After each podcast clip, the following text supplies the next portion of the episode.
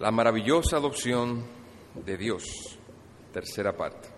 Primera de Juan 3, leeré desde el versículo 1 hasta el versículo 3. Dice así la Escritura: Mirad cuál amor nos ha dado el Padre para que seamos llamados hijos de Dios. Por esto el mundo no nos conoce, porque no le conoció a Él.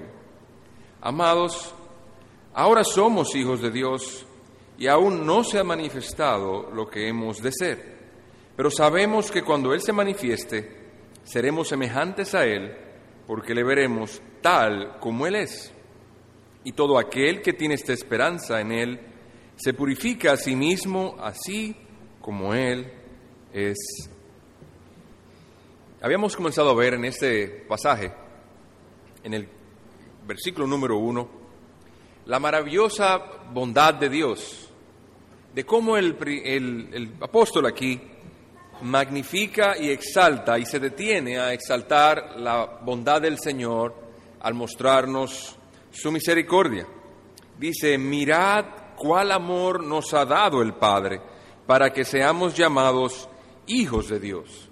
Ese amor es un amor maravilloso porque nosotros somos pecadores. Dios es un Dios glorioso. Dios es santo, nosotros somos pecadores. Él es rico, glorioso, y nosotros somos miserables. Sin embargo, Él se humilló hasta lo sumo, hasta la muerte de cruz, al enviar a su Hijo Jesucristo, por lo cual el apóstol dice aquí: mirad cuán glorioso, cuán maravilloso ese amor que nos ha dado el Padre, para que seamos entonces llamados hijos de Dios. Así que el amor de Dios es un amor maravilloso, es un amor, además de eso, exclusivo, porque es hacia aquellos a los cuales Él ha llamado a ser hijos de Dios. Es un amor determinante, porque cuando Dios ama, determina que esa persona sea llamada hijo de Dios. Su gracia es irresistible. Pero hay un asunto: el mundo no nos conoce. Y él entonces, en la segunda parte, vimos una objeción anticipada.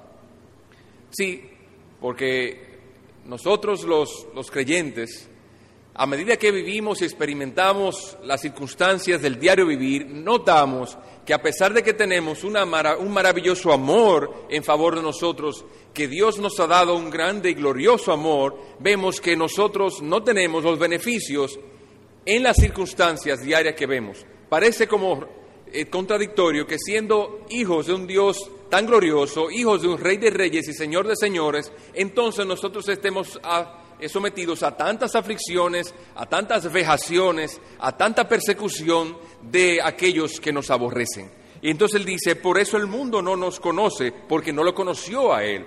Entonces él está anticipando una objeción de los hijos de Dios que dicen: pero ¿cómo es que yo, siendo hijo tuyo, tengo tantos problemas? Y dice él: ahora somos hijos de Dios, pero aún no se ha manifestado lo que hemos de ser. Es cierto, tenemos muchos problemas, tenemos falta de paz, falta de consuelo, falta de sueño, persecución, toda clase de dificultades, aún con otros hermanos. Pero dice el apóstol: pero el problema es, eso es cierto, pero el problema es que aún no se ha manifestado lo que hemos de ser. ¿Y qué hemos de ser? Hemos de saber que somos hijos del Rey. Entonces, cuando Él se manifieste, seremos semejantes a Él, porque le veremos tal y como Él es. En nuestra tercera parte, quisiéramos poner a vuestra consideración en el tercer versículo, de que si entonces somos hijos de Dios, seremos llevados a ser semejantes a Él cuando le veamos. Pero esa gracia, hay una gracia en particular que aquí se menciona, la cual hace un especial énfasis en el versículo 3. Y todo aquel que tiene esta esperanza en Él, se purifica a sí mismo, así como Él es puro. La esperanza de gloria es la que menciona el apóstol aquí. Esa es la que se ha de manifestar en nosotros en la vida venidera. Y esa esperanza de gloria debería motivarnos a buscar diligente y esforzadamente el purificarnos, el santificarnos, porque a eso Dios nos ha llamado. Si es cierto que nosotros tenemos un mundo que nos persigue, que nos rechaza y nos aborrece, si bien es cierto también que nos ha manifestado lo que hemos de ser, también el que tiene esa esperanza de que a pesar de que sufre aquí, será glorificado allá, el que tiene esa esperanza, entonces se purifica a sí mismo, así como Él es puro. Veremos entonces este estudio en tres partes. Primero, veremos que lo que una persona es conocido por la esperanza que posee. En segundo lugar, que la esperanza que tiene una persona es conocida por los efectos que ésta produce. En tercer lugar, que los efectos son valorados en términos del modelo a que nos asemeja. Lo que una persona es conocida por su esperanza. Dice, y todo aquel que tiene esa esperanza se purifica a sí mismo. La esperanza es conocida por los efectos que produce. Dice, el que tiene esa esperanza se purifica a sí mismo. Y también los efectos son valorados en términos del modelo a que nos asemeja. Se purifica a sí mismo, así como él es puro.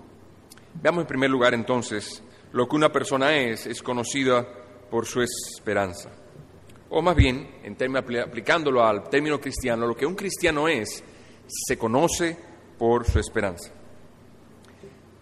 Hay quien ha dicho que una persona puede vivir meses sin comer, puede vivir algunos días sin tomar agua, puede vivir algunos minutos quizás sin respirar, pero no puede vivir ni un segundo sin esperanza. Así que todo ser humano tiene una esperanza. Y esa esperanza lo define y se hace conocer, o él es conocido por la esperanza que él dice tener y por la esperanza por la cual él vive. Así todo hombre vive con una esperanza, y esa esperanza es ser feliz. Todo lo que hace, todo lo que él planea, todo el esfuerzo que tiene, en la cual se esfuerza, es para ser feliz. Y una persona es definida o conocida por su esperanza. ¿En qué? Que si tiene una esperanza terrenal, el principio motivador que tendrá es terrenal. Si una persona tiene una esperanza celestial, tiene entonces un principio motivador celestial. Así que la vida terrenal nos adecua para la vida en esta tierra, pero la vida espiritual tiene una tendencia a adecuarnos a la vida espiritual. Tiene otro objetivo, nos inclina, nos dispone a buscar el mundo venidero, las cosas por venir, la esperanza que aún no ha llegado.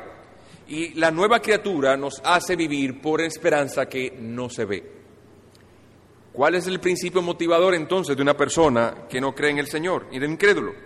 Tener su felicidad aquí y ahora. Él espera lo que él quiere, lo espera tenerlo aquí en esta tierra. Por el contrario, el creyente espera obtener lo que él espera en la vida venidera, en su esperanza de gloria. Y así, el tener esa esperanza lo lleva a buscar algo más trascendente, algo más por detrás de las criaturas. Porque su esperanza no está aquí. Su esperanza está allá. Y así, una esperanza es una esperanza que sostiene, una esperanza que consuela. Pero hay dos tipos de esperanza. Hay una esperanza muerta y una esperanza viva. Una esperanza muerta se define por su fin. Su fin es muerte. Una esperanza viva se define por su fin. Su fin es vida eterna. Vamos a abundar un poco más sobre esto en la naturaleza de la esperanza. ¿Qué es la esperanza?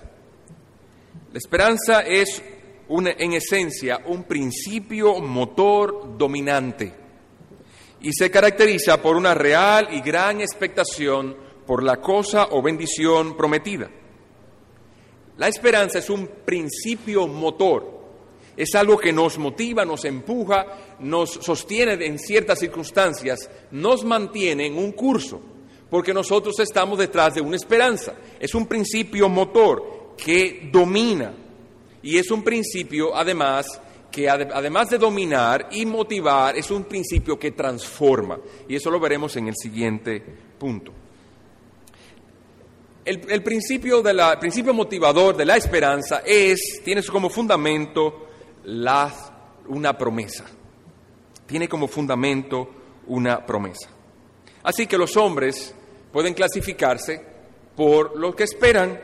Si tiene un principio dominante carnal, su esperanza es carnal, es un hombre carnal o terrenal. Si lo que él espera es celestial, él es un hombre espiritual, un hombre que busca a Dios. Si van conmigo, por favor, a Romanos 8:5 para ver un poco de esto en más detalle. Romanos, epístola a los Romanos 8:5. Dice así: porque los que son de la carne piensan en las cosas de la carne, y los que son del Espíritu en las cosas del Espíritu. Vamos a ver, dice, los que son de la carne piensan. ¿Cuál es el pensamiento de la carne? Llamamos carne a aquello que es nuestro yo, nuestros deseos, aquello que corresponde a lo que nos motiva a la vida terrenal, la vida animal que tenemos. Es carne, nuestros deseos, nuestro yo. Ese yo nosotros cuando pensamos en términos de nuestro yo, es lo que la Escritura llama carne, y cuando pensamos en términos de la carne, somos opuestos al Espíritu. Cuando nosotros entonces pensamos en las cosas de la carne, esperamos las cosas de la carne. Así, si una persona quiere casarse, y él ve como conveniente casarse con un muchacho o una muchacha, y ve como conveniente y necesario hacerlo con esa persona, muchas veces, si es la carne lo que lo motiva, su motivación será, o lo que lo guía, es un asunto de terrenal. Él no pensará en que Dios quiere o Dios no quiere, sino que él consultará siempre su conveniencia y su interés. Eso es eso. ¿Qué lo guía? ¿Un interés por Dios? No, lo guía un interés por su carne. Pero al casarse, él tiene la esperanza de poder ser feliz con esa persona. Pero al basarse en un deseo o un principio carnal, entonces él está actuando en un base contrario a un principio celestial. Creo que es contrastado en el texto que los que son del Espíritu piensan en las cosas del Espíritu. Así que los hombres, al clasificarse, lo podemos clasificar de ese modo. Los hombres que tienen una esperanza carnal y los hombres que tienen una esperanza celestial. Dos maneras. ¿Y qué es el fundamento, como decíamos, de una esperanza? La promesa, lo prometido. Vayan conmigo a Efesios capítulo 2:12. Dice así la Escritura: en aquel tiempo estabais sin Cristo, alejados de la ciudadanía de Israel y ajenos a los pactos de la promesa, sin esperanza y sin Dios en el mundo. En una persona que está sin Cristo, dice aquí que está, primero, su estado antes de la conversión, porque el apóstol Pablo está escribiendo aquí la iglesia de Éfeso. Entonces, a los hermanos le está dirigiendo esa carta, le está diciendo, vuestro estado anterior, antes de la conversión, es, primero, que estabais sin Cristo. Segundo, estabas alejados de la ciudadanía de Israel. Estabas ajenos de los pactos de la promesa y sin esperanza y sin Dios en ese mundo. Entonces, la esperanza sobre lo cual están ellos ajenos, o lo cual ellos no tienen esperanza, es porque ellos están ajenos a la promesa. En otras palabras, ellos no tienen una promesa, una esperanza apropiada, o no tienen ninguna porque no tienen una promesa de redención en Cristo Jesús. Así que lo que guía y sostiene y fundamenta una esperanza es la promesa. Y eso es sumamente importante en lo que estamos considerando, porque la promesa entonces es lo que, la promesa fundamenta la esperanza entonces es un principio motor que empuja, moderado por lo que es prometido, buscando obtener el bien que le ha sido prometido. Y así, el principio motor que nos guía y nos empuja también tiene un poder transformador. Tiene un poder transformador. De este modo, si su esperanza son las cosas de esta tierra, esa persona será convertida en una persona vana, en una persona avara, codiciosa, mundana y carnal. Vean conmigo Isaías 59:4, por favor. No hay quien clame por la justicia ni quien juzgue por la verdad. Confían en vanidad, ahí está la primera palabra, y hablan vanidades, conciben maldades y dan a luz iniquidad. Entonces, la esperanza se fundamenta en la promesa cuando se cree. Nosotros los creyentes entonces vivimos por la promesa de la vida eterna, esperando y aguardando la venida gloriosa del Señor Jesucristo. Pero los que no conocen al Señor, ellos confían en vanidad y hablan vanidades. Ellos tienen entonces un poder que los transforma, los guía su esperanza, y su esperanza los guía a transformarse, porque lo que ellos confían es vanidad, es hueco. Conciben vanidades y dan a luz iniquidad. Entonces cuando ellos, porque su esperanza está en una cosa vana, su promesa es falsa, entonces su final será avaricia, codicia, mundanalidad y corrupción. Así, la persona será cada vez más corrompida, por cuanto su esperanza está puesta sobre una criatura. Y esa esperanza es una esperanza muerta, por cuanto la promesa es falsa. Le voy a recapitular para ver si me siguen. Todo hombre tiene una esperanza de ser feliz. Pero todos los hombres tienen una misma esperanza. En el mundo hay dos tipos de esperanza, una esperanza falsa y una esperanza verdadera. Y así se define una esperanza carnal y una esperanza celestial. Y lo verdadero y lo falso está definido por lo que realmente es vanidad o no es vanidad. Y se define en lo que está sustentado. ¿Y en qué se sustenta una esperanza? En lo prometido. Cuando nosotros le prometimos a nuestros hijos, mira, te voy a prometer que te voy a dar un premio si saca buenas notas. El padre hizo una promesa, y cuando el padre hizo la promesa, el hijo es entusiasmado, y esa promesa a ese hijo lo entusiasma y lo motiva a estudiar cada día y a esforzarse y a hacer las tareas y a atender en clase, a participar en clase, a portarse bien en la clase, de tal modo que ese principio motivador y motor en su vida cada día lo haga lograr la promesa que le fue dada. ¿Pero qué sucede? Que cuando la promesa que nos es dada es una promesa que viene del pecado, el pecado es falso, es mentira desde su inicio, por definición es vanidad. Y entonces la persona que confía en esa promesa dada por el pecado, entonces su esperanza viene a ser muerta, porque la promesa es falsa. Y esa persona al final entonces confiará en una cosa que no le dará satisfacción. Dice el apóstol a Timoteo, dile a los ricos de este mundo que no confíen en las riquezas, que son vanas, se hacen alas y se van. Entonces nosotros en este mundo, muchos que son empleados, confían y buscan y promueven solamente lo que es el salario, lo que es el dinero en la empresa. Pero si lo que lo guía es el deseo de enriquecerse, como tienen su esperanza depositada en algo que le es una satisfacción falsa, como es el dinero, se hará alas y se irá. Él no tendrá finalmente su esperanza cumplida, por cuanto la promesa que le da el dinero es falsa. No podrá ser cumplida. El pecado promete una satisfacción que no puede cumplir.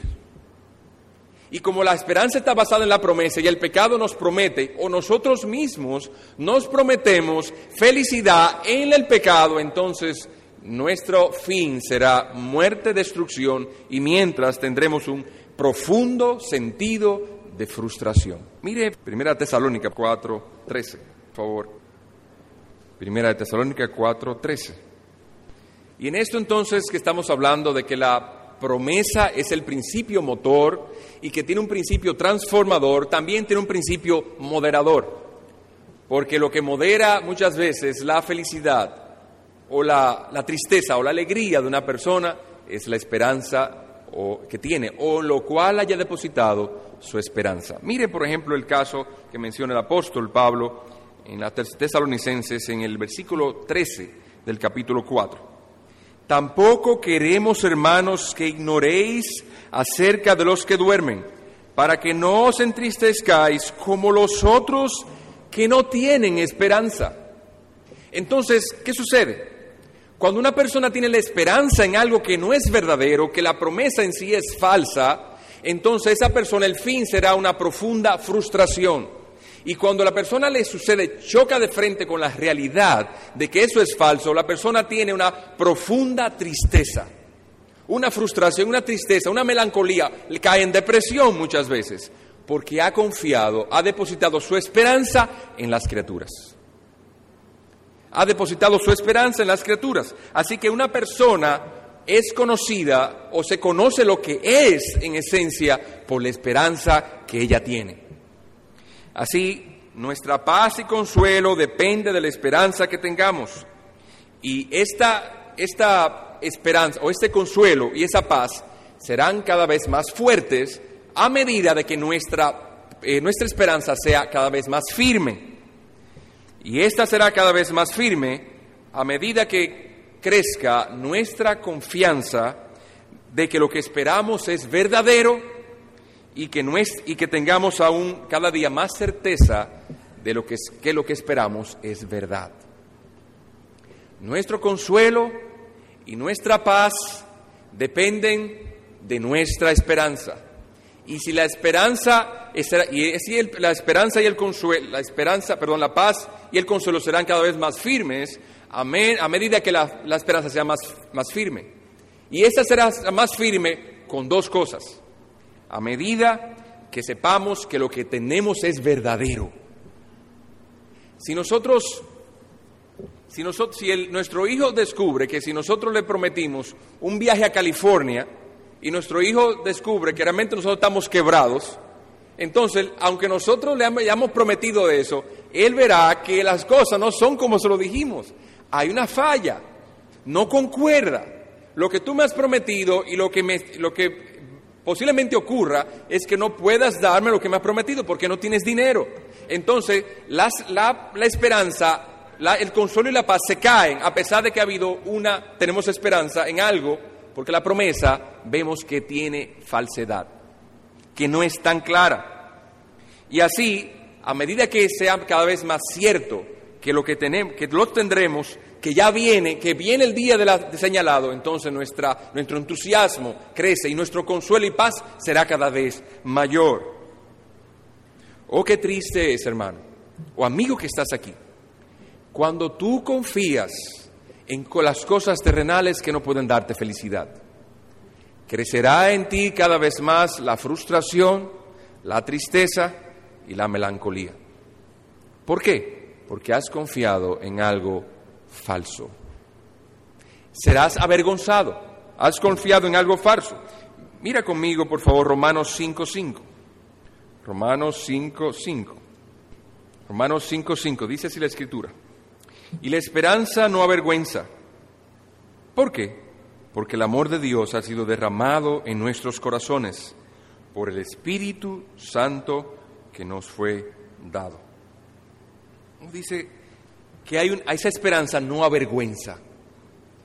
O sea, que hay una esperanza que sí avergüenza. Oh, amigo, qué triste es que tú confíes en las cosas de este mundo. No hay felicidad en ellas. Por más que te esfuerces en buscarlo, por más que te acuestes temprano y te acuestes tarde y te levantes temprano, no lo lograrás. Tu esperanza te avergonzará, te destruirá, te arruinará, te traerá un fuerte sentido de frustración, de desconsuelo y ansiedad. No tendrás paz. Solamente la esperanza en Cristo no avergüenza. ¿Y por qué? Porque hay algo que nos muestra certeza de que lo que tendremos es cierto y de que Dios nos lo ha dado y sus promesas y la promesa que Él tiene nos ha dado es segura. ¿Y qué es? El amor que nos ha dado en Cristo Jesús. Por eso dice el apóstol en la primer versículo de capítulo 13, primera de Juan, mirad cuál amor nos ha dado el Padre para que seamos llamados hijos de Dios. Miren qué amor nos ha dado. ¿En qué? En que Cristo, el Hijo de Dios, fue sacrificado en nuestro lugar. Tenemos entonces, las promesas de Él son ciertas y se ejecutarán en verdad. Por eso nuestra esperanza es firme, no puede cambiar. Y cuando vienen las dudas, que es lo que puede traer ansiedad a nuestro corazón, miramos entonces la cruz. Miramos a la cruz de Jesucristo y decimos, oh Señor, he aquí mi ansiedad delante de ti. Y el Señor nos dice, por nada estéis afanosos, sino sean conocidas vuestras peticiones delante del Señor, con acción de gracias. Y el Dios de paz os dará paz en el Señor Jesucristo. Guardará vuestros pensamientos y vuestros deseos en Cristo Jesús. En Cristo, en Jesucristo, en la cruz de Cristo, tenemos entonces la plena seguridad de que las promesas de Dios han de ser ejecutadas. Y así nuestra esperanza es una esperanza firme. Así, hermano, que cuando nosotros vengan las aflicciones, vengan las persecuciones, vengan las dificultades prolongadas, que nos hacen dudar en verdad que somos hijos de Dios, o que Dios tiene un problema con nosotros, o que nos ha abandonado, pensemos en esto: la esperanza en Cristo no avergüenza, porque ha sido derramado el amor de Dios en nuestros corazones por el Espíritu Santo. Así que las promesas en Cristo son firmes. Nuestra esperanza entonces está bien fundamentada. Nuestro consuelo y nuestra paz son sólidos porque están en Cristo. Pero si nosotros confiamos en una situación, si nos viene una situación de enfermedad y en lo que confiamos es en el médico, si la viene una situación de dificultad y en lo que confiamos es en el dinero que tenemos en el banco, si nos viene una situación de dificultad y lo que confiamos es en las relaciones que tenemos en el gobierno, entonces no se dejará esperar la frustración, el desconsuelo y la ansiedad, porque esas bases no son firmes. Mire Oseas 12:1, por favor. Oseas 12:1. Dice Oseas 12:1. Efraín se apacienta de viento y sigue al solano. Mentira y destrucción aumenta continuamente, porque hicieron pacto con los asirios y el aceite se lleva a Egipto. ¿Qué está diciendo el profeta Oseas? Dice Efraín, que es Efraín, una tribu de Israel, se apacienta de viento. O sea, ¿qué está alimentando? ¿Qué está instruyendo? ¿Qué está guiando a Efraín? El viento. Lo está apacentando, lo está alimentando. Le voy a poner un ejemplo, aunque no es una ilustración pálida. Si usted dijera, el hijo mío se apacienta, es una palabra apacentar, es que la palabra que se usa para dar de comer a las ovejas. Mi hijo se apacienta de algodón dulce. Hay unas en los circos y en los lugares de entretenimiento, muchas veces hay unos algodones, son como una espuma de azúcar. Y se lo dan a ustedes, bellísimo y sabe buenísimo, pero si su hijo se apacienta de eso, ¿cuál va a ser su destino? Desnutrición, enfermedad, va a ser que llevar al médico y si no lo cuida se va a morir porque se va a enfermar. Así que Efraín se apacienta de viento, eso es nada. Así como el algodón es nada, es vanidad, no alimenta, no aprovecha, se deshace en la boca y no le llena a usted el estómago. Asimismo, Efraín se apacienta de viento. Se sigue al solano, el viento solano. ¿Y cuál es el resultado? Recuerden que la esperanza es un principio motor que además es transformador. ¿Y cuál es el final o el cual los transforma? Mentira y destrucción aumenta continuamente.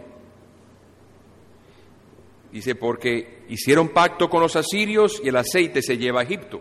Entonces, hicieron pacto con los asirios. ¿Para qué? Para que los defendiera.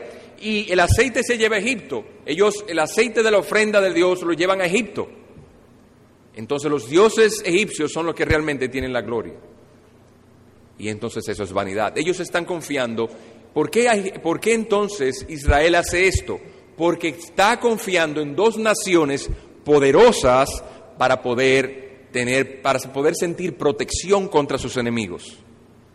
Y entonces la esperanza de Israel es vana.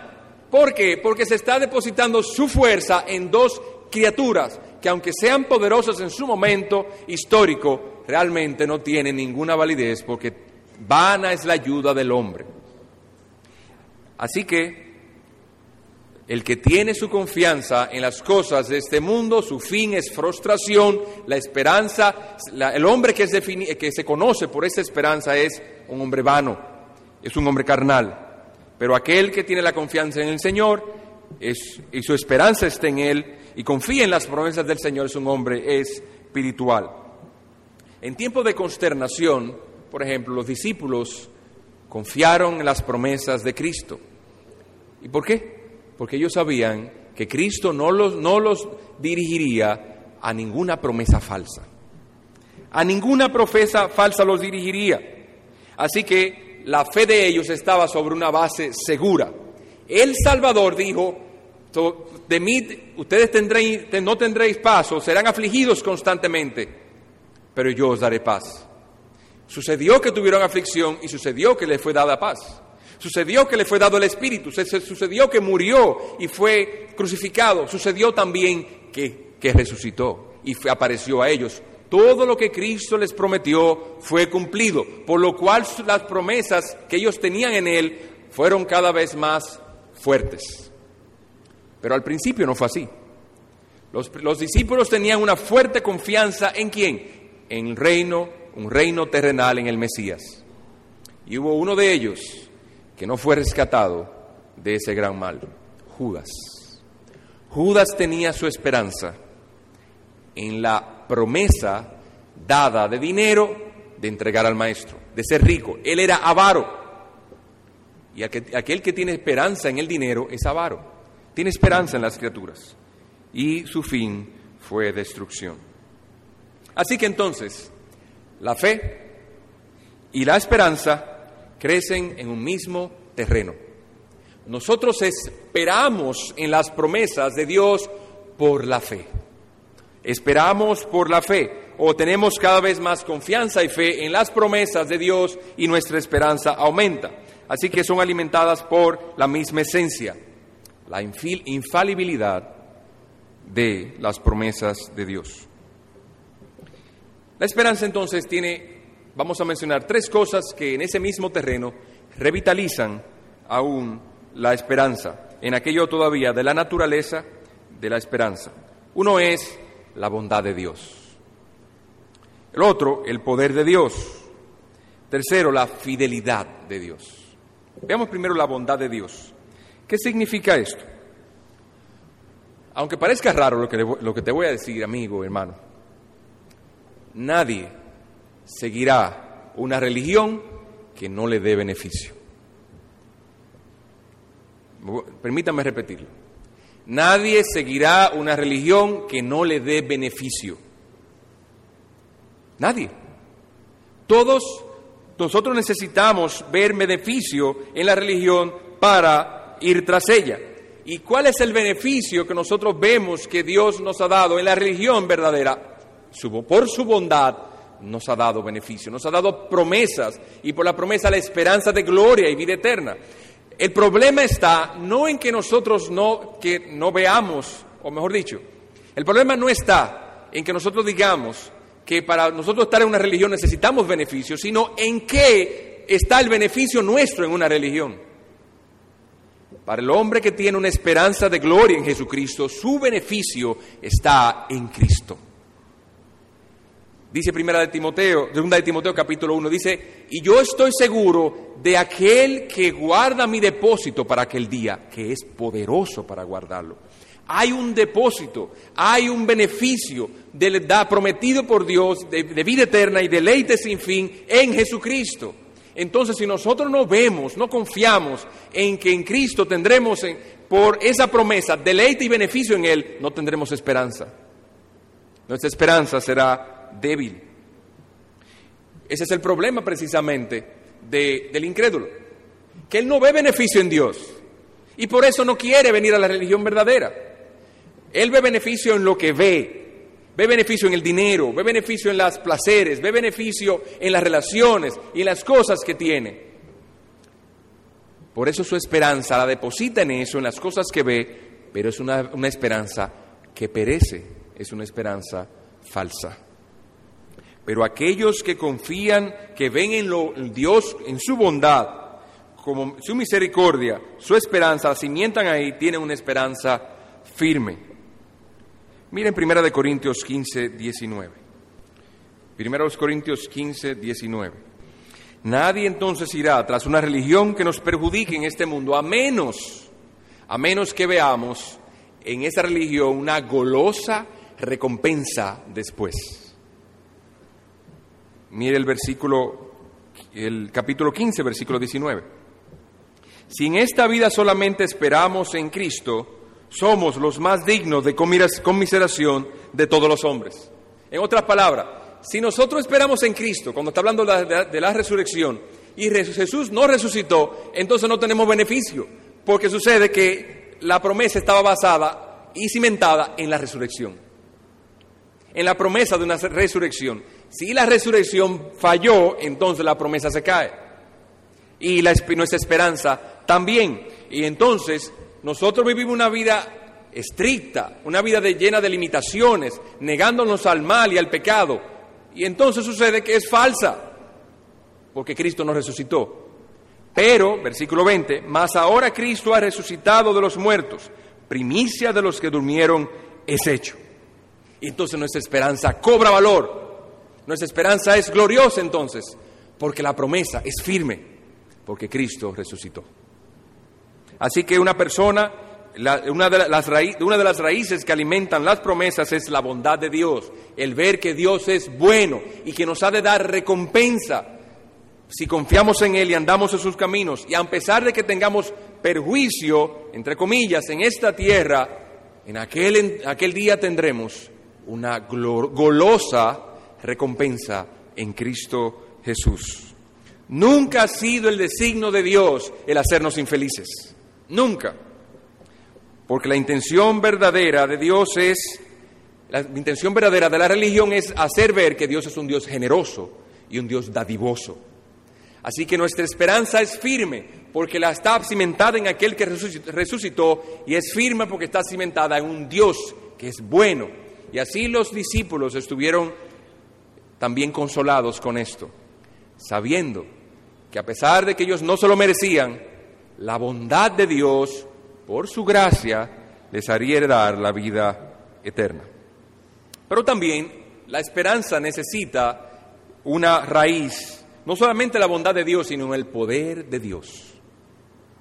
Porque no basta con que nosotros sepamos que nuestro papá es generoso, él quiere darnos el mundo, pero no tiene poder, no tiene capacidad. Pero, ¿quién estorbará la mano de Dios? ¿Tribulación, angustia? No. ¿Lo alto y lo profundo? Tampoco. ¿Lo presente o lo porvenir? De ningún modo, ni ninguna cosa creada. Antes bien, Dios nos ha dado que en Cristo todo lo podamos, y que nada nos podrá separar de su amor, que es en Cristo Jesús. Así que, como esta certeza de que Dios nos ha dicho, nada, absolutamente nada nos podrá separar de su amor, que es en Cristo Jesús, entonces nuestra esperanza es sólida, porque está cimentada en un Dios que nadie puede vencerlo, y además es generoso y bondadoso. Pero en tercer lugar, la fidelidad de Dios. Nuestra esperanza es alimentada también al saber que Dios es un Dios fiel. Los discípulos sabían que Él siempre les decía las cosas como eran, que Él era fiel. Todos los que les decía era verdad. Juan 14:2 dice, en la casa de mi Padre muchas moradas hay. Si así no fuera, yo os lo dijera. Voy pues a preparar morada para vosotros. Y el saber que a pesar de que Él muriera, iba a cumplir esa promesa, de que Él era generoso para darla, a pesar de que ellos no lo merecían, el saber que eres fiel para cumplir todo lo que ha dicho, eso lo sostuvo en medio de fuertes dificultades, y pudieron ver la muerte cara a cara sin temor. testificando del amor de Dios en medio de sus angustiadores. Entonces, un alma creyente, a medida que experimenta en su propia vida la bondad, fidelidad y poder de Dios, se hace cada vez más firme su esperanza.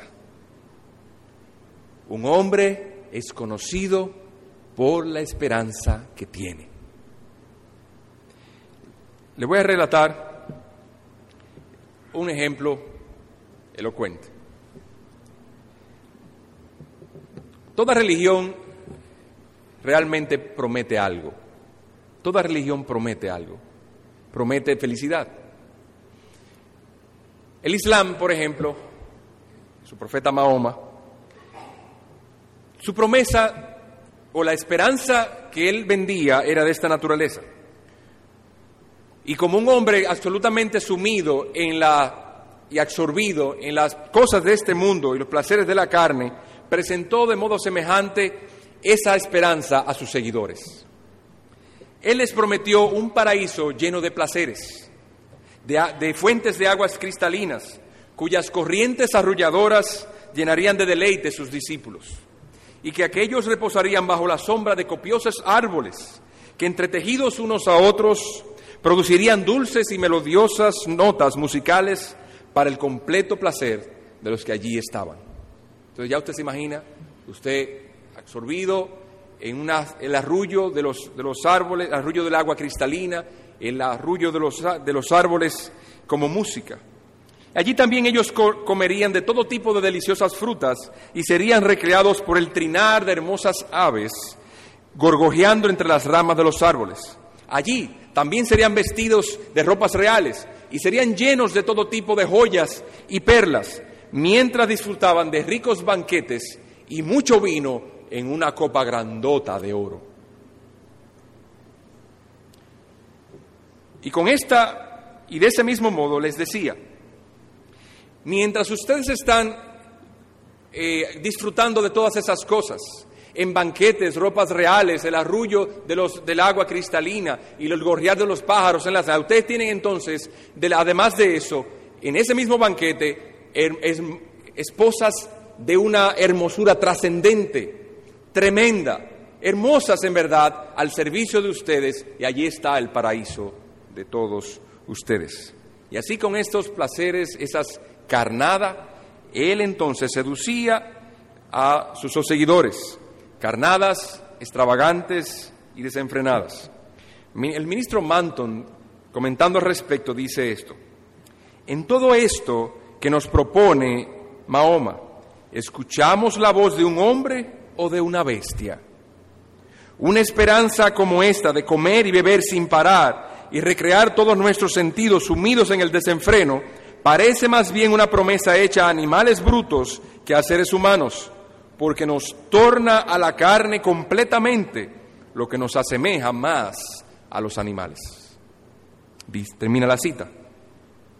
Más la esperanza, en contraste, del Señor Jesucristo es de una naturaleza semejante, porque su promesa es esta: y seremos semejantes a Él. Seremos semejantes a Él, en un estado de perfecta gloria y felicidad. Y así como Cristo, no solamente en perfecta gloria y felicidad que nos será dado, sino seremos como Cristo, perfectos, puros y sin mancha, libre de todo pecado, en un estado de glorificación. Entonces, ¿qué hemos visto hasta ahora? Todo hombre se es definido por su esperanza. Todo hombre es definido por su esperanza. Vimos la naturaleza de la esperanza, que es un principio, en esencia es un principio motor, motivador, que empuja a nuestro ser hacia la expectativa del bien deseado y prometido. Y así se cimenta o se fundamenta en las promesas. Y así esa esperanza por la promesa nos lleva y nos puede dar paz y nos puede dar felicidad si está cimentada sobre lo correcto. Si es una esperanza verdadera. Pero si es una esperanza falsa, nuestro fin será frustración, nuestro fin será corrupción, nuestro fin será la ansiedad. Vamos entonces a un punto de aplicación y con esto terminamos. Hermano que estás aquí, si la esperanza que tiene un hombre, si un hombre es conocido por la esperanza que tiene, yo te pregunto, ¿qué tú esperas? ¿Cuál es tu esperanza? Cristo, me vas a decir. ¿Puedes tú decir que por la trayectoria de tu vida, el principio que está motivando todas tus acciones en esta vida es un principio que tiene como fin la esperanza de gloria? Realmente, como dice Primera de Juan, tú te estás purificando a ti mismo, así como Él es puro. ¿Te lleva la esperanza a ser más puro y santo y asemejarte más al Señor Jesucristo? Hermano, en la medida que esa respuesta pueda ser más positiva o más fiel a lo que la Escritura espera de ti, en esa misma medida está el consuelo y la paz anidado en tu corazón. Porque si nuestra esperanza en Cristo, en la venida gloriosa del Señor Jesucristo, es muy débil, así también será nuestro nivel de santificación. Miren conmigo Tito capítulo 2. En esa misma medida será tu obediencia. Tito 2:11 dice, porque la gracia de Dios se ha manifestado para salvación a todos los hombres, enseñándonos que, renunciando a la impiedad de los deseos mundanos, vivamos en este siglo sobria, justa y piadosamente, aguardando la esperanza bienaventurada y la manifestación gloriosa de nuestro gran Dios y Señor Jesucristo. Entonces es claro en el texto, hermano, que la esperanza que tú tengas de la venida gloriosa del Señor Jesucristo te va a llevar a renunciar a la impiedad y a los deseos mundanos y a vivir en una vida de sobriedad, dominio propio, de justicia, equidad con tu prójimo y de piedad y devoción y amor a tu Dios. Así que si la esperanza, si tú evalúas tu vida, entonces tú puedes decir si tu esperanza es firme, si tu esperanza es verdadera. Pero si tú ves que tú andas tras las cosas de este mundo, si ves que toda tu conversación solamente son los negocios y las políticas, las cosas que están aquí en esta tierra, aunque sean legítimas, si ves que cada vez que tú te juntas con alguien, eso es de lo que tú hablas. Si ves que lo que tú persigues es solamente eso, y cuando tienes la competencia entre ir a buscar a Dios o ir a ver a Dios en la iglesia, y los negocios pueden más muchas veces, o si cuando tienes una decisión que tomar en el cual tu alma puede ser, o tu conciencia puede ser defraudada, pero puedes tener ganancia en los bolsillos, tú te vas por tu conveniencia, entonces, hermano, no te extrañes si entonces tu esperanza es débil. Porque tu consuelo y tu paz ya no están, tu conciencia te está diciendo, no está en el cielo, no está en la venida gloriosa del Señor Jesucristo, está en las cosas de este mundo. Amigo que estás aquí, ¿cuál es tu esperanza? Si un hombre es definido por su esperanza, entonces, ¿cuál es la tuya? Las cosas de esta tierra, eres un hombre terrenal. Y así, aquel que tiene su esperanza puesta en las cosas de esta tierra, perecerá. Porque esta tierra será quemada, será destruida. Oh, amigo, no sigas tras esas cosas. Tienes tu frustración hoy, está lleno de tristeza y las calamidades te agobian. La razón es esta, tú tienes tu esperanza en esta vida. Te ha defraudado un amigo, te ha traicionado otro, sí, porque y es cierto que es correspondiente, es lógico que te sientas de ese modo, porque tu corazón lo has puesto en las cosas de este mundo. Ellas te defraudan, porque las promesas y la esperanza que se deposita sobre una criatura nos defraudará, nos avergonzará tarde o temprano. Pero si confías en el Señor Jesucristo, la esperanza que es en Cristo no avergüenza. Oh, amigo que estás aquí, he aquí la manera en que puedes venir a Cristo y tener la esperanza que hoy, muchos de nosotros hoy tenemos. Puedes venir ahí y decirle, Señor, yo he andado toda mi vida con una falsa esperanza. He buscado en las cosas de esta tierra mi felicidad, mi sostén, mi gloria. Toda mi vida la he depositado en esta tierra, pero todo he encontrado vanidad y aflicción de espíritu. Te ruego, Dios, que perdones mis pecados. Perdona mi inclinación, perdona mi devoción a la avaricia, perdona mi devoción a los dioses de esta tierra.